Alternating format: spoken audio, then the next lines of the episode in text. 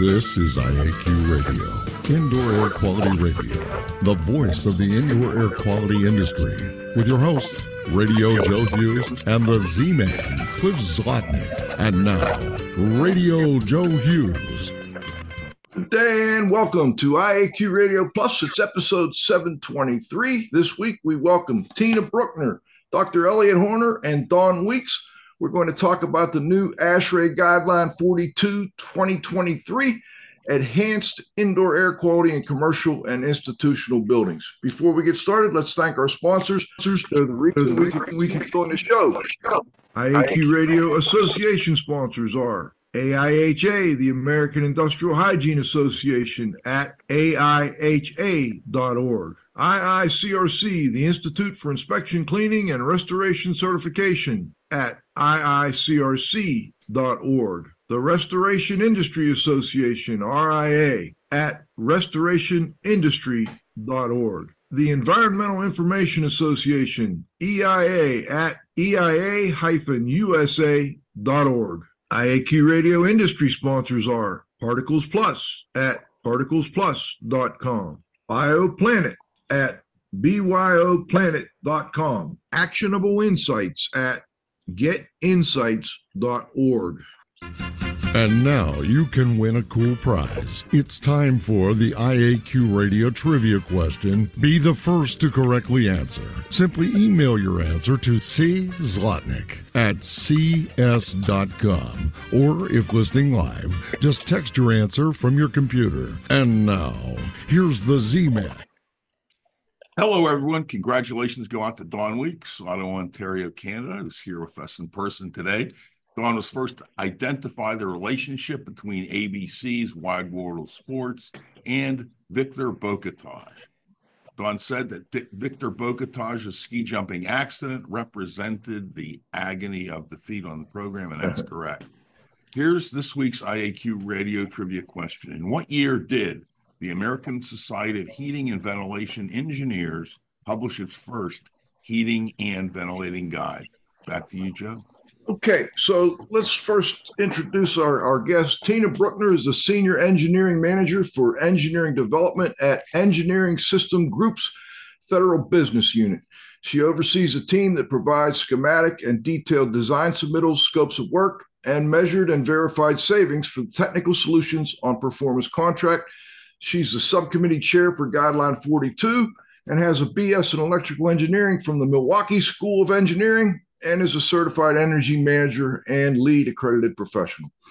Dr. Elliott Horner leads is the lead scientist at UL Solutions, has worked in the indoor air quality field for over 30 years, conducting research and field investigations, providing training, disaster response, and litigation support, and was the director of an IAQ laboratory.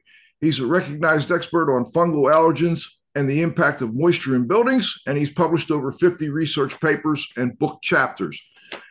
Don Weekes has over 48 years of comprehensive consultation experience and project experience in the implementation and management of inspections for hazardous materials in numerous buildings throughout Canada and the United States. Most of our listeners are familiar with Don. He is also a certified industrial hygienist and a certified safety professional. Welcome, everybody. Great to have you aboard. That's great to be here.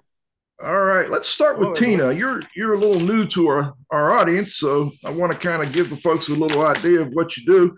Um, tell us a little bit more about why you do, what you work, uh, what you do, and why you're part of this effort. Sure. Um, I work in uh, performance contracting, which is usually focused around energy, and so I've done a lot of energy improvement projects. Um, but uh, it, early on in my career, I discovered that when you close the outside air, there's kind of scary things in buildings. And uh, it introduced me to this concept. And uh, when I, I've been in it, involved with ASHRAE for a very long time, and one of the committees uh, that I got involved with was Standard 62.1. And uh, when we started getting involved with 62.1, um, you know, it was kind of my first standard that I was involved with. And I guess I never made the connection that you really can only meet code with 62 or with the standard. And so uh, when the concept of the guideline came about in our discussions, it was how do we go above and beyond the standard? And so I was pretty darn interested in helping with the document that we're talking about today. Tina, is it is it accurate to say that uh, this guideline builds on to what's kind of required by 62.1? Yes, that's exactly what it is all about. It's really going above and beyond um, the the standard, but also making sure uh, that we're using using validated information to create that. So let's let's go over to Dr. Elliott Horner. Elliott, can you update our listeners? I can't believe it's been over 10 years since you've been on the show. Uh, at that time, I don't think you were with UL. Can you give our audience a little idea of what you're doing these days?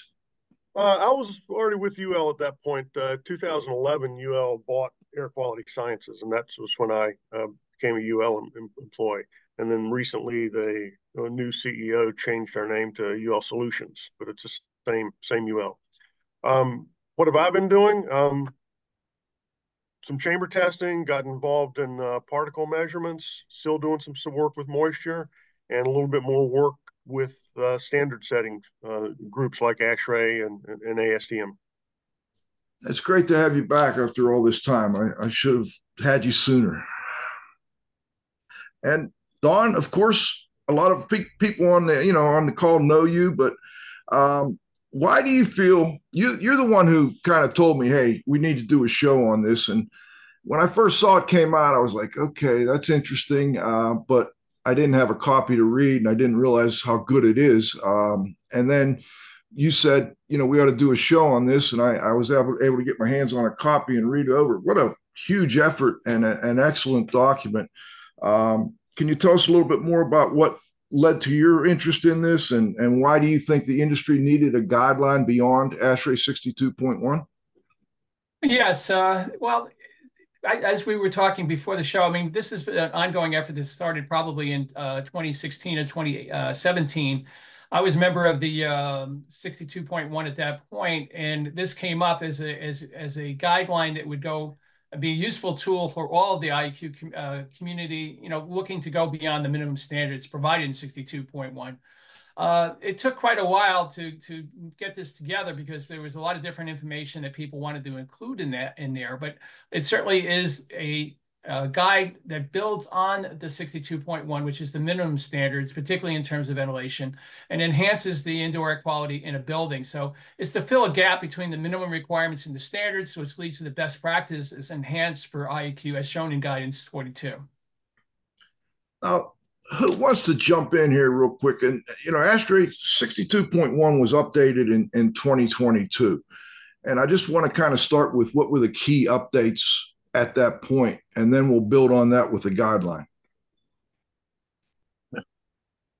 Well, I'll start it off because I, I, I I'm, I'm always been a big mouth. So one of the big changes has has been with regards to the way in which uh, the standard uh, uh, looks at uh, indoor humidity. Um, there, it was published in 2019 and updated in 2020, but it basically is, you know, it's a section uh, in 2022, 5.12, which talks about the type of, of uh, elements or equipment and controls needed to control maximum indoor dew point. So this is dew point replacing relative humidity as the criteria by which you judge whether something is successful. Um, and obviously, the current humidity requirements are meant to address mold and, and comfort. Uh, so it's it's a, it's an impact on the design in terms of the amount of, of water vapor that's available for condensation, and uh, it changes what you look at in terms of the surface as opposed to relative humidity, which quite frankly is not a good indication of what might be on the surfaces around the, the area. So that was changed and you can look in the in the section I mentioned, uh, 5.12 of 2022, which gives you a, a pretty good idea of exactly what it is in terms of the uh, dew point, 60 degrees Fahrenheit, and uh, and it shows a, a diagram which basically uh, applies only to mechanically cooled spaces, but gives you a good idea of exactly what you're what you're aiming for. And Don, don't forget that applies to periods of unoccupied uh, when buildings are unoccupied, which is what uh, one of had historically been one of the problems is lack of humidity control during unoccupied periods. Thank you, Elliott. That's great. To, uh, I didn't bring that up. You're right. So that was one of the big changes I saw. Um, and Tina or Elliot, what what else were you looking at in terms of changes? Um, I think one of the things that uh, also we were we uh, reorganized the systems and equipment area to reflect the actual airflow through the building to try to make a little more sense of the the process. So that was also an update that came uh, for for this 2022 version. You know, you mentioned that it follows the outdoor, you know, the air, and I noticed right away the guideline does the same thing. It follows the air in the building. Uh, Grayson, can you put up that little outline we put together? I want to kind of paint a picture for the audience that I would imagine most of you do not have a copy of the guideline in front of you right now, but it's uh, it's enhanced indoor air quality in commercial and international institutional buildings, and it starts with outdoor air quality. It goes over the, the building itself, the systems and equipment, the indoor air quality, the procedures, the construction system startup and commissioning, and then operations and maintenance. And then there are the references as well. So what I'd kind of like to do is follow that outline a little bit and and get each of you to talk a little bit about the different sections in here. I want to start with the outdoor air quality because when I read it, I was a little surprised. Um, you know, I don't think people think of outdoor air quality as as getting better. Uh, and and actually, when you wrote in this, can someone just kind of explain to our audience what you wrote about in outdoor air quality? Well, I think one of the things you just mentioned is is is true. Uh, basically, you know, outdoor air quality has changed in the last decade, but it depends on where you are in the world. Uh, you know, it, it, it certainly is um, it's improved in in in uh, uh, principal air pollutants have dropped by 73%, according to uh, uh, WHO guidelines. Uh, now, some of them have risen over the, you know, uh, over the years. CO2 emissions in particular have shown a, um, a gradual increase, but have shown an overall decrease since 2007. Uh, and then other uh, air pollutant emissions, uh, such as NO2, are down 44%. Sulfur dioxide levels down 70%, and PM 2.5 is down 18%. So these these principal air pollutants have uh, been reduced over that period of time. Uh, but that still doesn't mean that there isn't need for additional uh, reductions. And the WHO guidelines that are referenced from 2016 and 2021. Those that the information is important, even though they are not standards or legally binding criteria. They are designed to provide guidance in reducing the health effects impacts of air pollution based on expert evaluation of current scientific evidence. So those those types of things are, are important, and, and, and that's why indoor air is an interesting section in many ways. Well, and outdoor air is is it changes a lot too. I mean, uh, you get a lot of episodic episodes, like for instance, wildfires are a big issue these days.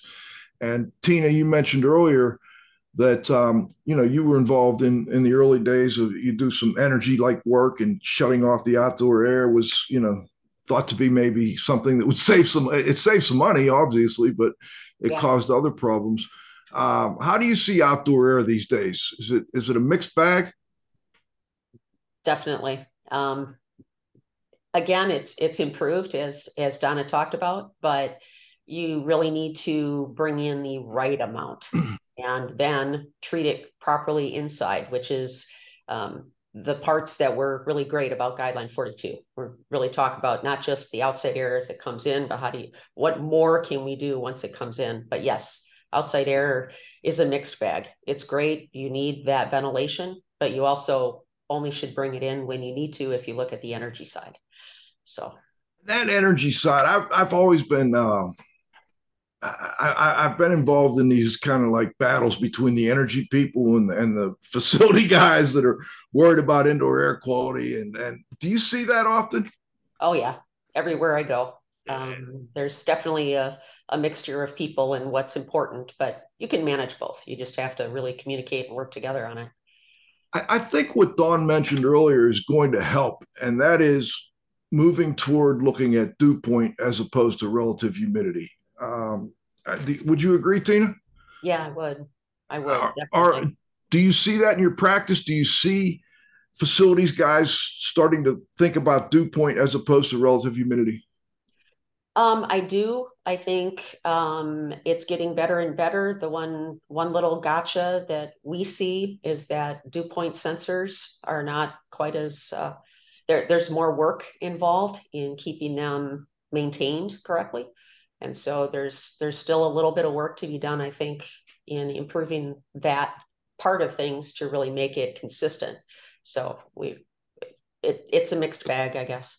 Well, and, and earlier, Elliott, you talked about, you know, you're looking at particles more, and and I assume you're dealing a lot with particle, you know, low cost sensors. And I'm wondering, what are your what are your thoughts on on how things have evolved over the last 10 years? Well, there are a lot more low cost sensors on the market. Uh, some of them are quite good, some of them not. But let me uh, hesitate or pause just a moment to go hit on another aspect of the dew point uh, measurements. If you're managing the indoor air humidity, eh, the indoor humidity based on dew point, then you've got a very useful tool uh, in an infrared camera to look for problem spots. Because if you know the dew point of the air in the building, and as Don mentioned, you know that doesn't the relative humidity of the air doesn't tell you what's going on at the surface, which is uh, with my background being with uh, mycology, the mold doesn't care about the air. The mold cares about the surface. And if you've got at least uh, five, uh, 10 degrees Celsius different between your highest uh, surface temperature and the dew point, then that gap is going to really inhibit any kind of mold growth. So that's a, a tool that can be coupled with the new version, the current version of 62.1 to really help people look quickly and easily for any potential trouble spots. But now, now to your point about uh, particle sensors, there are a number of low cost particle sensors that are quite good. They still, uh, many of them will report uh, readings in uh, mass concentration units, that is microgram per cubic meter. I think that's not good practice. There are particle counters, just report the particle count. Um, the conversion of particle count data to mass data, micrograms per cubic uh, meter, requires three or four assumptions to make that conversion, that math, mathematical uh, correction. None of those assumptions are ever true. So you're violating about four or five assumptions when you convert counts to mass units. Um, I think we'd be better off just sticking with the counts, uh, looking at it, uh, you know, differential uh, uh, measurements.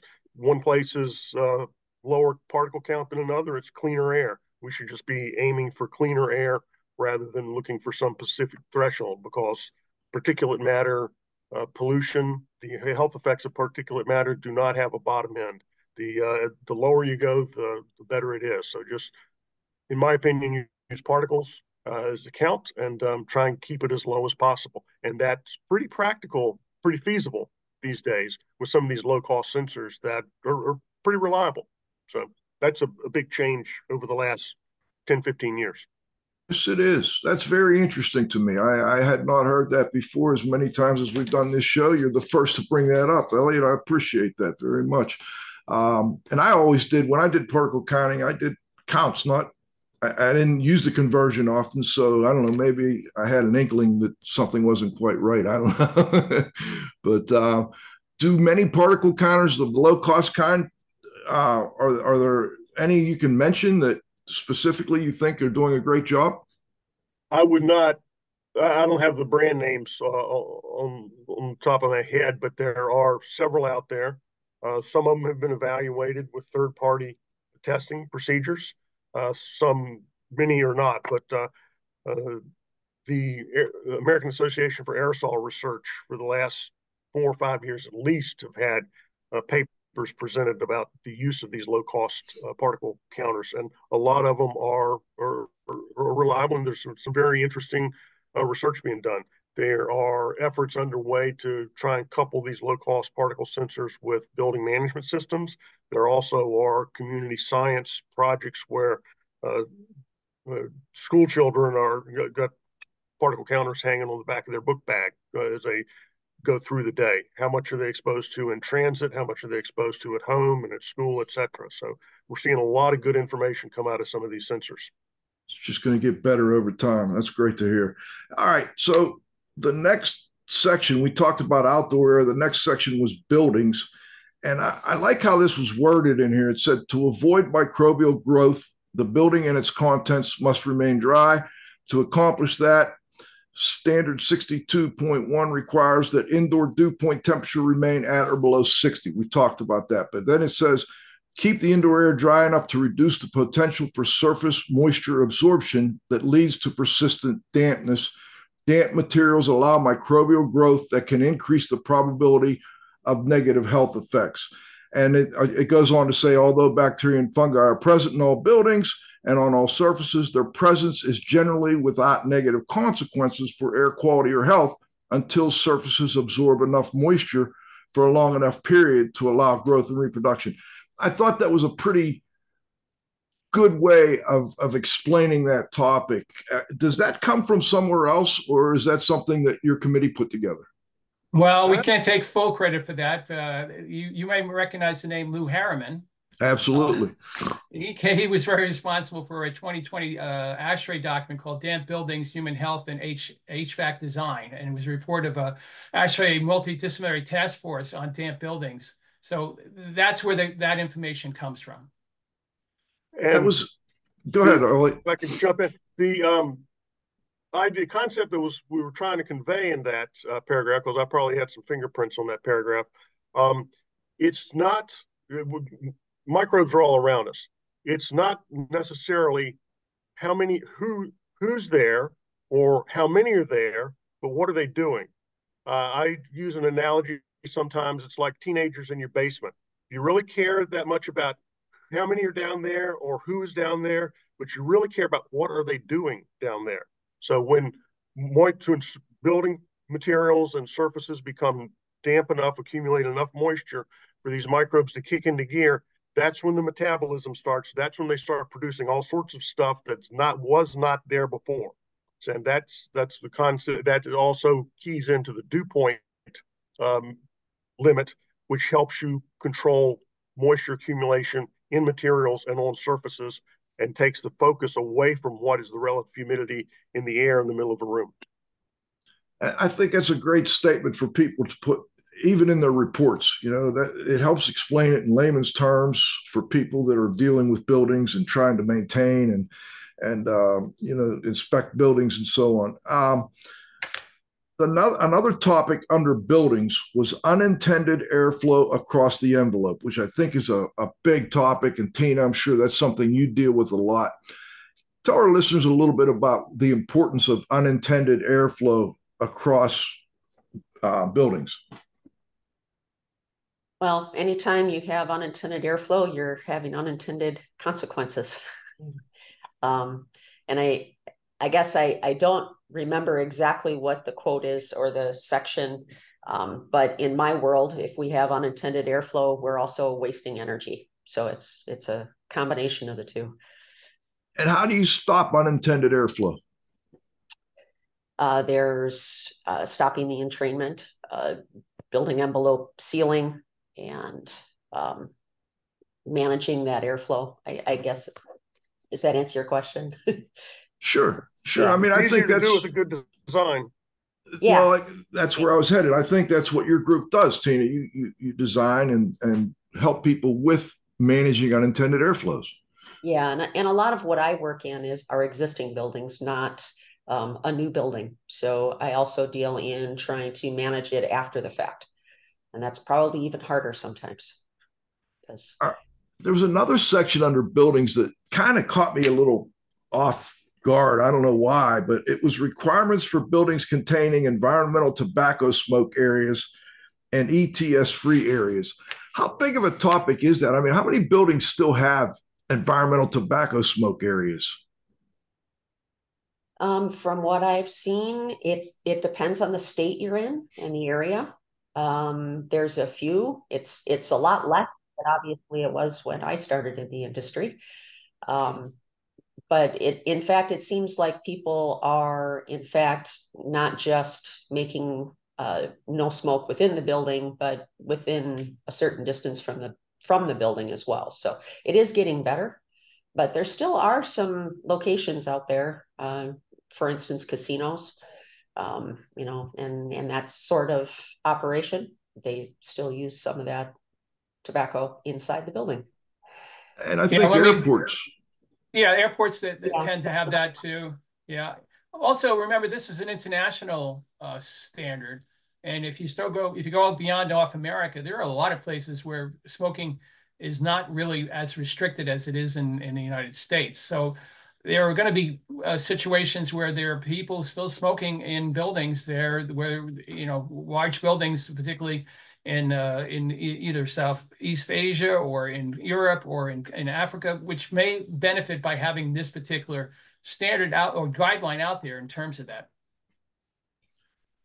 Let's go to the go back to the um, the outline there, Grayson. Put that up so we can kind of show people where we're at right now within the standard. So we, we started with the outdoor air quality. Uh, we're talking a little bit about buildings now. I want to move into systems and equipment. And I noticed under systems and equipment, there were some interesting topics, one of them being outdoor air intakes. I, I didn't expect as much detailed discussion of outdoor air intakes as I saw in the guidance document. Why, why is there such detailed discussion of outdoor air intakes? I guess I'll I'll take this real quick. Um, I can give a, a overview there. Um, it's still a concept where people are putting, or it ends up as you modify a building, you are not putting those intakes in the right location. That's one piece, and you're getting entrainment, re-entrainment of air, and from exhaust, as an example. And so um, it isn't so much in original design, but we're finding it a lot in building existing buildings that where at I see it all the time in hospitals, unfortunately, um, where they have every intention, but they've modified the building so many times. Those that was not uh, thought of early enough and through the process. So and Don, I'm assuming, you know, in all your evaluations you've done all over the place, is uh, outdoor air intake location a common problem for you? Oh yeah, I mean, basically, if you got a, a I mean, uh, the one I remember the most vividly uh, was was a survey where we were looking at uh, at the roof-mounted uh, uh, HVAC units, and within ten feet they had a, a discharge, and so they were wondering why were they getting so much uh, pollution or, or you know areas where they were continuing to have problems with indoor air quality well it's because the outtake was not really going to the to the outside. It was going and being re-entrained into the uh, into the uh, HVAC unit. So it's it's quite common to have that kind of problem. Now it's getting less so as, as people renovate buildings and do something about the uh, uh, number of HVAC units they have on the roof but it's still it's still a major problem in terms of uh, making sure that doesn't take place another section in there under systems and equipment is one that is near and dear to our hearts here, and that is options for improved cleanliness and access. Um, I think that's an important topic that oftentimes gets overlooked. You spent a, a, a good bit of time and and there's references in in many of the sections actually to improved cleanliness and and access. I wonder if um, is that how did that come about? Why why did that become such an important topic in this document? I, th I think more than anything else, it's it's because we're going to the enhanced level rather than just the minimum level. Um, so uh, the minimal level is that 80% of the people um, don't have a problem in terms of uh, the air air quality. The 20%, if you have greater than 20%, is considered to be an issue. That's that's our criteria. With enhanced, you're looking beyond that. You're looking to try to make it so that everyone feels comfortable. Maybe not 100%, but definitely greater than 80%, so that you, you get a, a higher level of, of cleanliness, a higher level of in, improved indoor air, the types of has uh, type of uh, problems that you may run into, uh, such as um, you know um, bringing in, uh, for example, uh, different types of animals into the building. We have that now with guardian dogs and things like that. What type of, of hazards do we exist or may exist because of that? So you want to you you want to go beyond what you have as far as the minimum in 62.1, and the best way to do that is to have a higher level of cleanliness in the building. You know, there, there was a comment, excuse me, and that improved access, it should be the law that every AC coil have easy panel removal to inspect the both the top and the bottom, clean and dirty sides. Actually, I thought you did a pretty good job in this document of describing just that and going over uh, moisture carryover in, in, very detailed terms. Um, I'm wondering why it was in such there was so much detail in that area. I assume it's because you had a lot of ASHRAE people involved in this as well, because that's their baby, you know, dealing with those coils. But there was a lot of very interesting information on on coil spacing and you know coil access and so on. Anybody want to comment on that? I, I think basically what what um, I saw the comment from Scott. Scott is a good friend of mine, of course. Uh, I'll have to get him a copy of the book somehow uh, so that he can get some of these ideas. Uh, yes, you, are absolutely right. Uh, many, most, or a good portion of the people who are writing this chapter, there he is. there's Scott's clapping. Uh, basically, what we're looking to do is to uh, take the ideas that have been percolating within the um, different committees the standard settings committees and within ASHRAE and go beyond them. And that's quite honestly quite an effort as we've talked about. And it wasn't always with a lot of agreement okay? Let me tell you there's there's people who have different ideas and different ways of approaching it but we feel that this document is the starting point for looking at uh, working closely together with people who are in the indoor air uh, area ASHRAE and obviously with the uh, occupational doctors and, and nurses and things of that nature, they can look at all of this, and some of it is pretty, it's pretty straightforward. And I think that's why we did it that way, is to make sure that people, um, you know, have an opportunity to actually enhance their indoor air quality if they take the the different sections that we are talking about and apply them to the to the buildings that they're either building or that they're renovating.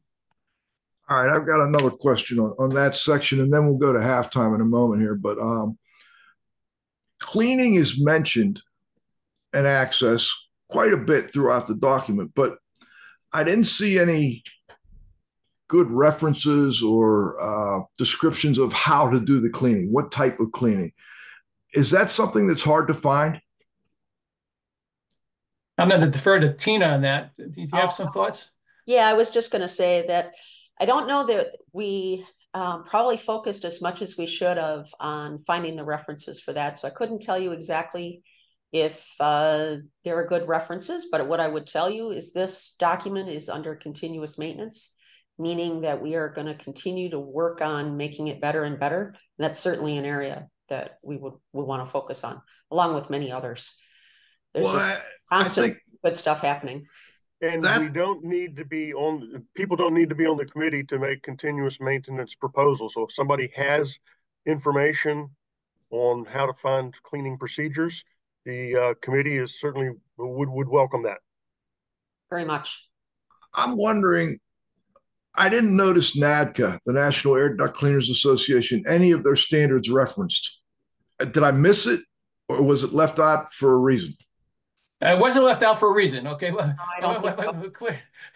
it, it was just not necessarily what we were looking at in terms of enhanced indoor air quality. I mean, they are very good at what they do. I mean, as you well know, I have lots of good uh, colleagues uh, working in uh, IAQA and elsewhere who do that kind of work.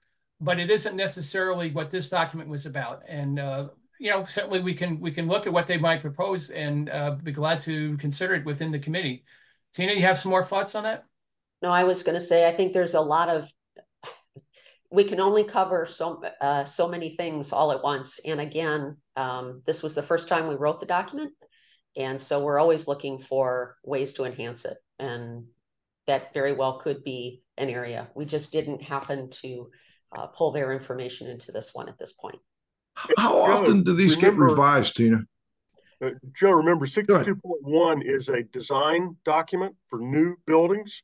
And the guideline 42 is an overlay, as you mentioned before, of 62.1, but it's all about design of new buildings, not operations. So uh, that, duct cleaning, if appropriate, if needed, is certainly valuable, uh, but that would be in a, a, different document, I think. Okay. And Tina, how often is this going to be revised? Um, we're looking, I believe, either on a three-year or a five-year cycle. I think okay. it's great. But right, but keep in mind what we said is, is the committee meets more frequently. So if you have a a uh, uh, some change that you're interested in or have some questions, you can certainly submit them in to ASHRAE and they will be answered by the committee probably on a quarterly basis because we meet at least four times a year. All right, let's go to halftime, Grayson. I'm a little behind, but uh, I wanted to make sure we broke it at a logical spot. Association sponsors are AIHA, Healthy Workplaces, A Healthier World, AIHA.org. The Environmental Information Association, EIA's multidisciplinary membership collects, generates, and disseminates information concerning environmental and occupational health hazards in the built environment at eia-usa.org. The IICRC, a nonprofit standards development and certifying body for the cleaning and restoration industry, IICRC.org.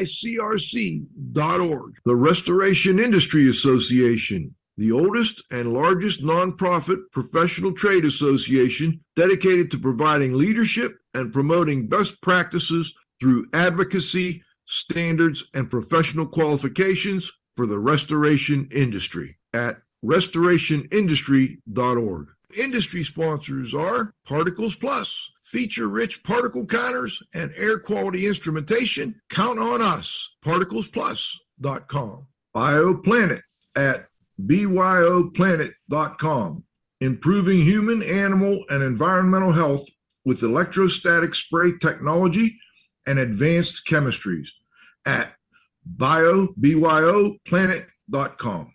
Actionable insights at getinsights.org. Actionable insights. No more mistakes. No more missed line items in your Xactimate estimates at getinsights.org. All right, we're back. We've got Tina Brueckner, Dr. Elliott Horner, and Don Weekes talking about the ASHRAE Guideline 42 Enhanced Indoor Air Quality in Commercial and Institutional Buildings. Cliff, before I go on, I want to make sure you get a chance to jump in here. Did you have any questions or follow ups or comments? Well, no, I, I think just, you know, Scott Armour's uh, discussion point regarding cleanliness, I, I think that, you know, he wanted to know what the difference was between dust in the system and uh, uh, you know same dust in the occupied space. I think it's different because within the systems it it it uh, it concentrates uh, around turning vanes. It constant you know anytime you hit an obstruction, anytime you change pressure, so on and so forth, it's going to concentrate in in in those areas, and a lot of it's also going to concentrate more on horizontals as well. So just that comment you know, Cliff, you've been, you've had a long history in, in the cleaning industry. Can you think of any documents that maybe we could recommend be involved included here? Yeah, maybe uh, you know uh, NADCA stuff. I would think. Uh, okay. You know, and uh, you know, there's a new uh, IICRC document that Tom Doc, uh, uh, uh, put together, which is really cleaning uh, systems following mold remediation, fire restoration, so on and so forth. That that has some pretty good information in it. So, yeah, but that would be more toward existing buildings, I guess. That's more towards yeah. this is well, or good. that's more towards no, not so much existing buildings, just more towards problems. So it doesn't matter if it's a problem in a new building or problem during construction or problem afterwards. It's, it's just more event related because I think that's sometimes where a lot of the challenges come. Interesting. All right, let's move on to the indoor air quality section. This one is is loaded with great information. Um, some of the topics of interest are ventilation, air distribution, plenum system recommendations, air classification, and recirculation, which is one I, I definitely want to hit on. And then it does a job a good job of going over the different types of pollutants, particles, microorganisms, and viruses, gases, and mixtures, talks about ozone. We don't have time to go through everything, but I want to make sure our audience knows what all's in there. I guess what I would ask is that each of you comment on that section and give us what you think are some of the key points. Let's start with you, Tina. Um, well, you started with me. Uh oh. Um, that's what we call an audible. You never know what he's. Yeah, I, didn't do that one very well. Um, I guess a an area that um, we don't see as much of anymore are plenum systems, but they're still there in existing buildings. So that was an area that uh, was very interesting to me at the time, and coming up with how do we handle that and making sure that that stays clean and, and properly maintained. You were reading my mind, Tina. That was I when I read that section, I was like, "Ooh, this is one that I run into. I used to run into all the time, especially in schools." Can you go over? Do you remember some of the key recommendations on plenum systems? How to make sure that when you do have a plenum system, it's at least somewhat supporting indoor air quality. yeah, and I can't remember the exact um, uh, pieces. I guess Don or Elliott, do you remember? Don, do you recall? I know. I, am actually trying to look for the standard right now, and look. Uh, I was preparing to to be the next after Tina that talks about some of these uh, contaminants, which I think are important. Um, give us a chance to get back to uh, uh, Joe on that, and uh, we'll, we'll, make sure it gets into the blog that uh, Cliff will put in. But right, right, now, I don't I don't have it on the on the top of my um, my head on this. Elliott, was did you want to comment there? Well, I will just jump ahead to the uh, different procedures if you want to. The uh, one of the big one of the new new newer aspects of ASHRAE 62.1 2022 was a revision of the IAQ procedure and a substantial improvement, in my opinion, there was having a list of design compounds that an engineer could, uh, for when using the IAQ procedure, would have some specific compounds to model against with their mass uh, balance equations. Also, it provides a sh relatively short list of gas phase compounds that uh, manufacturers of air cleaners, gas phase air cleaners, can request to be tested with uh, in a laboratory test to evaluate the efficacy of, of these gas phase air cleaners. And that was a battle with, within 62.1 and with various commenters over at least six or eight years to be able to, to get something in about how to, uh, what to look for, what specific compounds to look for, for examples, and to facilitate adoption of the IAQ procedure. Uh, and that's a big step forward. And there's also, you're probably aware, a lot of uh, activity right now within ASHRAE looking at uh, developing test methods for various gas phase air cleaners other than just racks of, uh, of carbon. So that, that was a big step forward, I thought, in my opinion, mirroring to some degree the, the trend within indoor air quality of going from reactive problem solving to proactive, let's avoid bad bad um, situations that we've learned about in the past. And maybe we could go into a little more detail on um, the three procedures to design for indoor air quality the ventilation rate procedure versus the indoor air quality procedure versus the natural ventilation procedure. Elliott, you just talked about the, the indoor air quality procedure and, and the list of contaminants. I noticed that it was also in the guidance. I think it's the same one that's in not uh, 62.1. Is that accurate? It should be, yes. Okay. The ventilation rate procedure, most people are familiar with. It's the simplest. Even a biologist can handle that degree of math. How many square feet do you have? How many people do you have? You get so much per square foot of space and so much per person. You add those together, and that's how much air you push into the building. Uh, the IQ procedure is designed and has been in 62.1 for a long time, but had not been been widely adopted. It allows a designer to reduce the amount of outdoor air ventilation if it can be shown to not negatively affect the indoor air quality. And that requires understanding what pollutants might be there and what the impact would be of uh, of uh, design features, and that could be design features can include low emitting materials. That could be uh, also involve air cleaning, uh, which allows you to reuse the air uh, and save energy while not impacting negatively the indoor air quality. Uh, the other procedure is, I believe, a natural ventilation procedure, and I'm not qualified to speak on that one, so I'll just mention that it is out there. That's the third procedure. That was yeah, kind of new to me too. Don, do you know more? Can you tell us more about that one? Yeah, that that's that's again goes back to the international basis of uh, of uh, of these standards. Um, many of the buildings that we go into in North America and in Europe are usually either heated or air conditioned in some fashion. There's a ventilation, mechanical ventilation system. but that's not the case in many other parts of the world. So when you want to basically meet the requirements of 62.1 and you don't have a mechanical system in place, the natural ventilation system uh, or, or a procedure will allow you to show that you've done all you can to prevent the, um, the inside uh, problem uh, of contaminants from outside uh, being, you know, being a, an issue. So it, it's, it's there because there are many buildings where this is going to be pertinent and, uh, and you know, they're not just, they're not just residential. They're they're big uh, commercial pro, uh, areas. Uh, there's medical facilities. There's all sorts of um, areas that don't have a mechanical system where this particular method or procedure can help them improve the indoor air quality.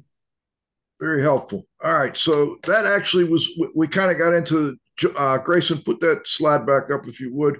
So we we've gone through um, um, the outdoor air. Yes, Cliff. It wasn't me. Oh, okay.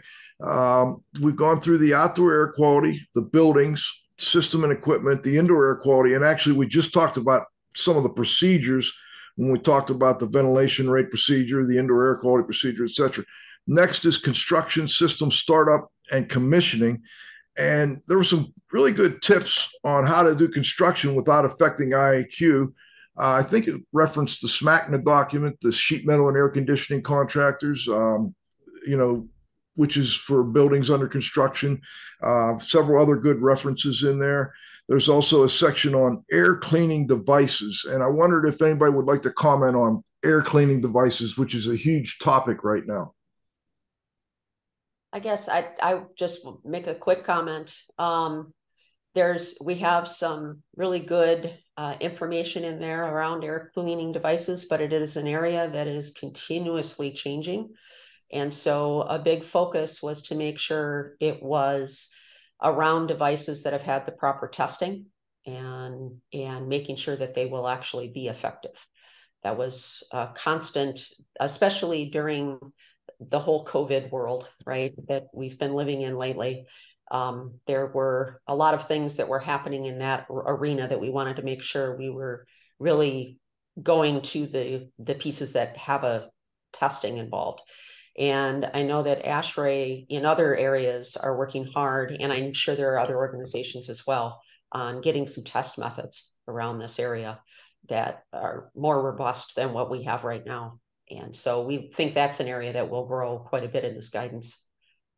Yes, if I can jump in on that, the uh, AHAM is one of the other organizations that now has for uh, residential air cleaners a procedure, a test procedure for gas phase air cleaning.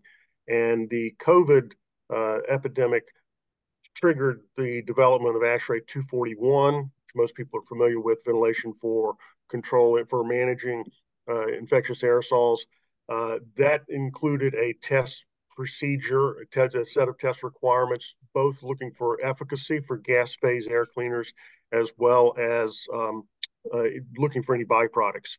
And that was a warp speed development uh, standard. It did not go through the ANSI process. It will be in the future. It's also under continuous maintenance, but it has also triggered ASHRAE 145 standard, which is for gas phase air cleaners, uh, to develop program uh, test procedures for air, air cleaners that are not single pass. And there are a lot of those out there. And um, that will be a fairly robust plan, uh, test plan. And 62.1 will now be able to point to some of those other standards for evaluating both the efficiency, the efficacy, as well as safety. Uh, is looking for any deleterious byproduct production uh, for any gas phase air cleaners. So there's a big step forward in that. And 62.1 had worked on that for years, as Tina mentioned, uh, and certainly got um, a lot of action jump started after the uh, pandemic. Great.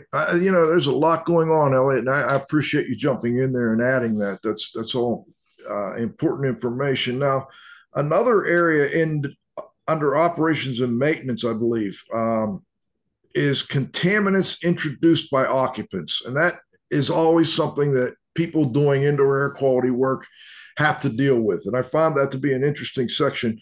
Um, I did not notice any comments on personal care products or having a program for how occupants can avoid causing indoor air quality issues. Uh, did I miss that, or was that something that needs to be added? I say that that you're right. There's nothing specific in there in terms of personal uh, products. Um, so yes, it would be something that we would suggest that if there is an interest in that, that uh, that you go through the system of uh, making a comment or making or asking a question, whoever that might be, and uh, certainly can be addressed before the next uh, edition comes out. Uh, but you're right, it isn't in there. What what the what is in there though is information about what other people might bring into office buildings, plants uh, as we mentioned already mentioned uh, um, animals of one sort or another, their companions, things of that nature, uh, and just um, you know just the the um, everyday uh, slush that you bring in from the from the outside, which contain can contain all sorts of of stuff that's uh, on the bottom of your shoes which brings up an interesting topic that doesn't have addressed in this document. But you know, there is a lot of movement afoot to have people take off their shoes, particularly northern climates, so they, they don't track it throughout the entire facility. Um, and so there's a lot there, but it's not complete as yet. We're we're looking always to add new things. So if that's something that's of interest, please um, please make a, a, you know use the continuous maintenance system and uh, get it in there.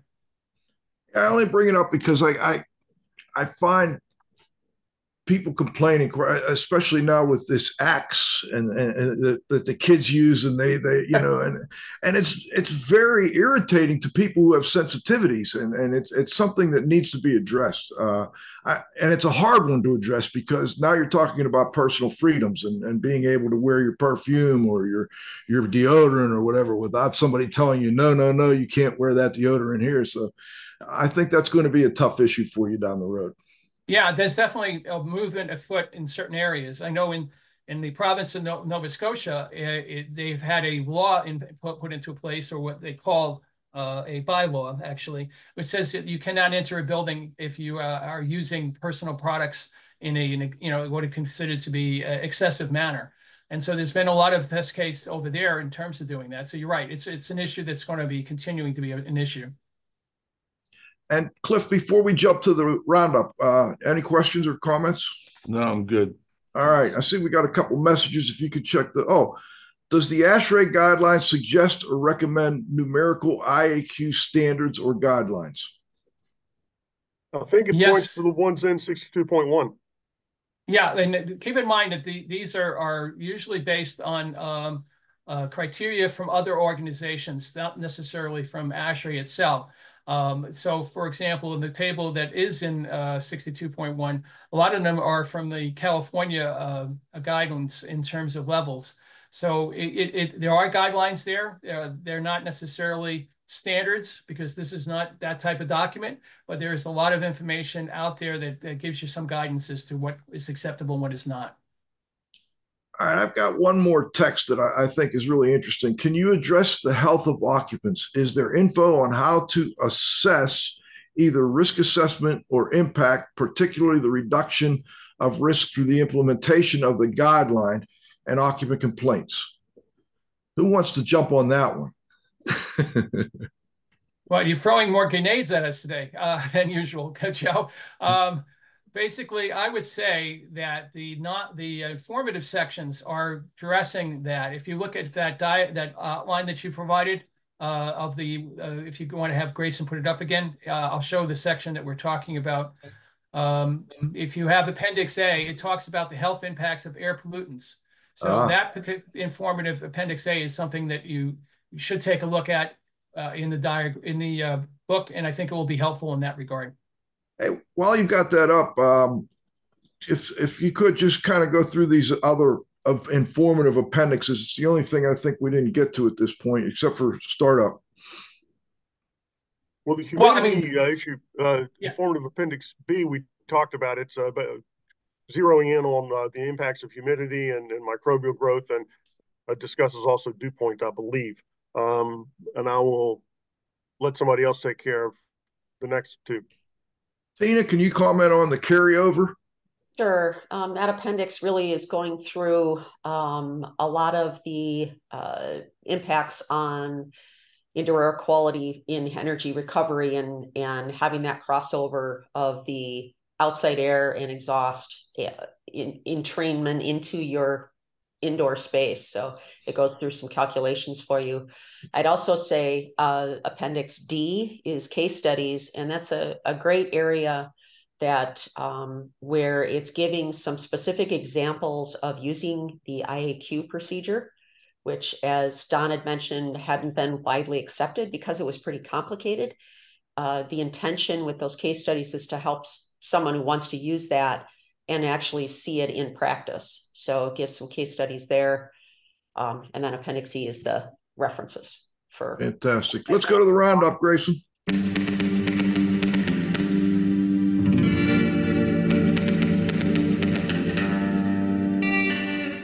All right, let's start with the Z man, Cliff Zlotnick. Cliff, I haven't been able to follow all the chat, but uh, do you have any any final comments or questions? I, I think there was one on there that that, that Ralph Frelick had, which was uh, does ASHRAE guidelines suggest or recommend any numerical IAQ standards or guidelines? And the answer to that, uh, Cliff, is that it's two areas. One I, I, pointed to is the informative uh, Appendix A, uh, which does discuss some of that. But in the section on indoor air quality, uh, there are number uh, numerical numbers that are put up as guidance many of them come from the California, um, you know, I forget what the CREL stands for, but it, it, there is a table that talks about a number of different contaminants that uh, would be there. So that's where I would look if I, you know, if I'm, if Ralph is interested in looking at in in in, in that uh, in that areas. Thank you. You know, I also I, I want to mention there's a good section on construction system startup and commissioning. We didn't talk a lot about that, but commissioning is such an important topic that I, I just wanted to make sure we emphasize how important that is. Tina, I assume that is one of the big things that your group deals with a lot. Yes, we do. Um, it's really making sure that it actually works the way you in- intended when you did the design or did had the ideas. And I deal with that every day. Um, if it's not commissioned right, you're probably going to have a problem later. That's for sure. Absolutely. And then operations and maintenance is a huge topic that you know we, have talked a little bit about, but um, I think that section is very important. What I when I was thinking while I'm reading this, I used to teach courses, and I'm like, oh, this would be a great document to develop a course for people who manage buildings. You know, even though it goes above and beyond what you know 62.1 requires, that's what they need, and it gives good solid guidance to them. Are there any thoughts about developing a course that would kind of follow this and presenting that to operations and you know maintenance people all over the world. Well, of course, yeah. we should do that. I mean, but um, we just came off an eight eight year cycle on this particular time. Come on, Don. give us a chance to catch up. Maybe we need we need an education or uh, maybe we need an educator on this on this group. Yeah, uh, I think so. yeah, I was going to say the same thing. Don, you were the one that mentioned warp speed before. If you did it once, you can do it again. yeah, Joe, are you up for warp speeding this? Uh, I'm kind of sliding into retirement here. I don't know. We'll, we'll see what happens. But uh, but you'll be, you'll be like Don in retirement. He has all that extra time on his hands. Yeah, yeah, yeah. Right. Ask Lin Chi. yeah, exactly. Um, but uh, on a more serious note, yes, it, it is certainly an idea that we've talked about, um, and we are, as a committee, we're going to continue to keep this, uh, you know, keep this evergreen uh, because we have to answer to the questions that people have, the comments that people have, the changes people want to put in. So the committee itself is going to go on, and those types of things will be something that they'll discuss. Hey Joe, you didn't forget about me, did you? No, Pete. That's right. You, got, you got to let you got to let me jump in now. I didn't want to interrupt, but go I've for it. The, I've already sent the text. I'm gonna be late for my one o'clock Zoom, and I I, I don't want to say on the air the two people that I've I, I pushed off. So listen, uh, great show, guys. I, I have a few comments that I'd like Cliff to put into the uh, blog, and then I, I have I have a question I'm going to raise for the committee. Don, maybe you may kick it off. And it was based on a conversation I had with Carl Grimes the other day. So anytime I come off a conversation with Carl, it's interesting and it's directly related to some ASHRAE stuff. The first thing I want to say is this whole thing with dew point, I'm glad it's coming up. When I first started exposed to dew point was in the 1980s before I actually went to work for Dri-Eaz and started teaching the psychometrics in those classes. And it really came from Munters. You know, Munters were the guys, and they always they always talked about dew point. It wasn't until late 80s, early 90s when I met Phil Morey and Elliott, you know, we started talking about water activity and the differences. So I think dew point is great. Now, from our industry standpoint, well, and actually the other thing, Lew Harriman wrote a book with Cargocaire in the early 90s called the Moisture Control Handbook. And they talked about the use and application of humidity control systems to control dew point in southern climates in in supermarkets with the doors opening and closing all the time and everything dripping. So this whole thing of dew point's been around a long time, but it's been under the radar. So I'm glad to see it happen. From the restoration industry standpoint, we have gotten so sophisticated now with the monitoring systems, remote monitoring, um, all cloud-based technology to measure all this stuff. So if you guys are not familiar with that, you know, inviting somebody from that sector may be helpful for you because we have to do it in restoration to, to show that we're in compliance with industry standards, but more so to provide documentation so we get customers to pay the bills. So, you know, that's a big driver. Um, so anyway, I, I thought that'd be something helpful. Now, uh, the other thing is, I remember those 62 days. I was around then.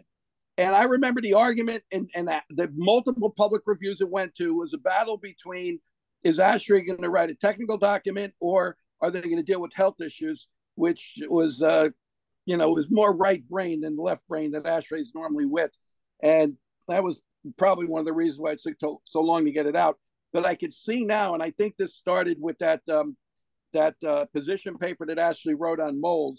I don't know, Don, if you were part of that, but I think Lew Harriman was the lead author, and he's presented that to a number of different audiences, including restoration. I thought it was interesting. So it seems that ASHRAE started at least moving in that direction. Uh, to create this hybrid mix, if you would, between technical stuff as engineers and, of course, the implications of the, of the health. So I think that's a good thing. Um, so let me get to the to the key point, point here that I got into a discussion with Mr. Grimes about. He said that he is on a committee now, and ASHRAE is writing a position paper on indoor environmental quality, and I I suspect that there's some uh, CIA, uh, you know, uh, AIHA people on there too, because it seems that it crosses over into the industrial hygiene area. Now, this conversation came up with Carl because it differentiated. I wanted to talk to him to get his viewpoint to difference between indoor air quality and outdoor air quality. And, and apparently, under ASHRAE's charter, they don't deal with the outdoor air and all the outdoor environmental risk. That all kinds is mostly regulated, comes under the EPA stuff. But the indoor he, he this is something that he told me which was new to me. Said it's broken down into four areas. The first area, which directly impacts indoor air quality, are things that our audience and we're all familiar with. That there's three primary drivers of indoor air quality problems: either VOCs, uh, microbials, or particulate matter. That's, I mean, I learned that years ago when I when I was teaching with Gene Cole for Tulsa and all that kind of stuff. So that's just one category. The other two uh, are noise, you know, sound, um, or the other three, heat. And I guess heat's a really big one. And then I think the third one was light. Now, if I got that wrong, Don, you can correct me because you're an ASHRAE guy and an AIH guy. But it seemed to me in talking to Carl, when I listened to you got this show, that that position paper is is going to overlap and be pretty closely aligned and parallel to the standard that you guys are creating. Now, did I miss something, or am I kind of on the right track there? So I'll turn it over to you guys to comment on that because uh, I think it's uh, very relevant to the show. And uh, if you if your two committees aren't uh, talking, you probably should be. Well, I can say this much: we definitely talk to each other. There's no doubt about that. Um, sometimes we even make progress. You never know. But yes, there, there, there, there is, um, there is. I, I wanted, I want to focus on one thing that he, that uh, Pete came up with, which is the the whole idea of of, of health being a separate item uh, from indoor air quality and from ventilation and things of that nature. That was a rule of the board. Uh, you know, they call it a ROB uh, which is that they would not allow uh, because because of the um, the idea that that that the engineers were not health experts.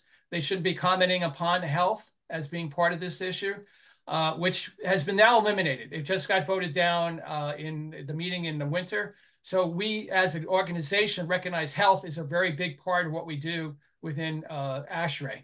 And so the, the paper that you're talking about uh, is certainly going to be um, something that Lanchi knows a lot about because she's on the health and wellness PD uh, position document on that. So she and Charlene Bayer and some other folks are working on that, Pete. So I, I think that you're going to see more of that type of activity going forward, uh, which I'm very much uh, happy to see because I've been a member of ASHRAE since 1999, and this is now I can actually speak up about health.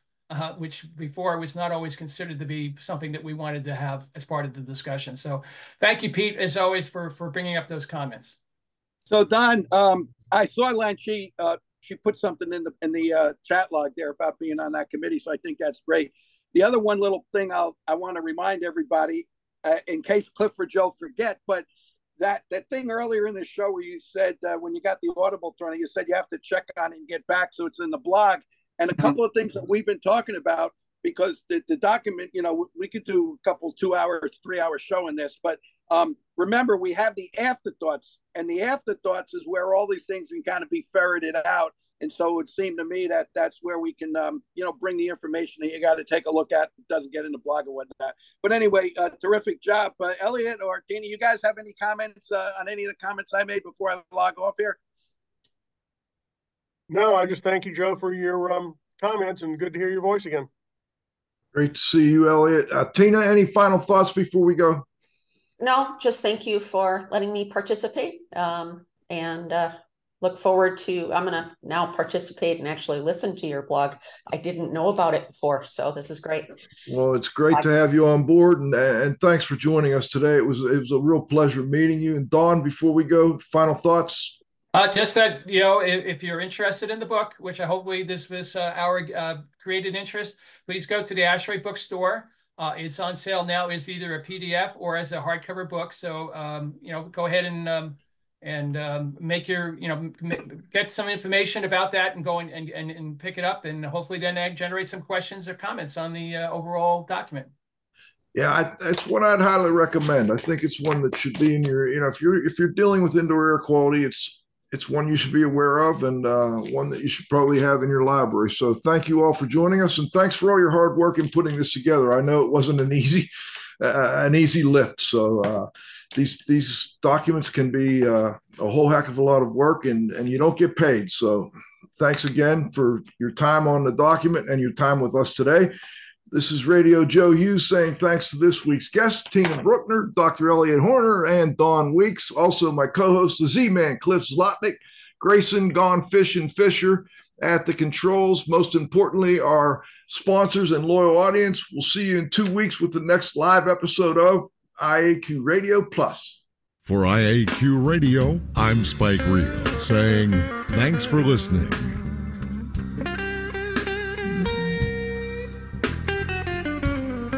So we're still recording?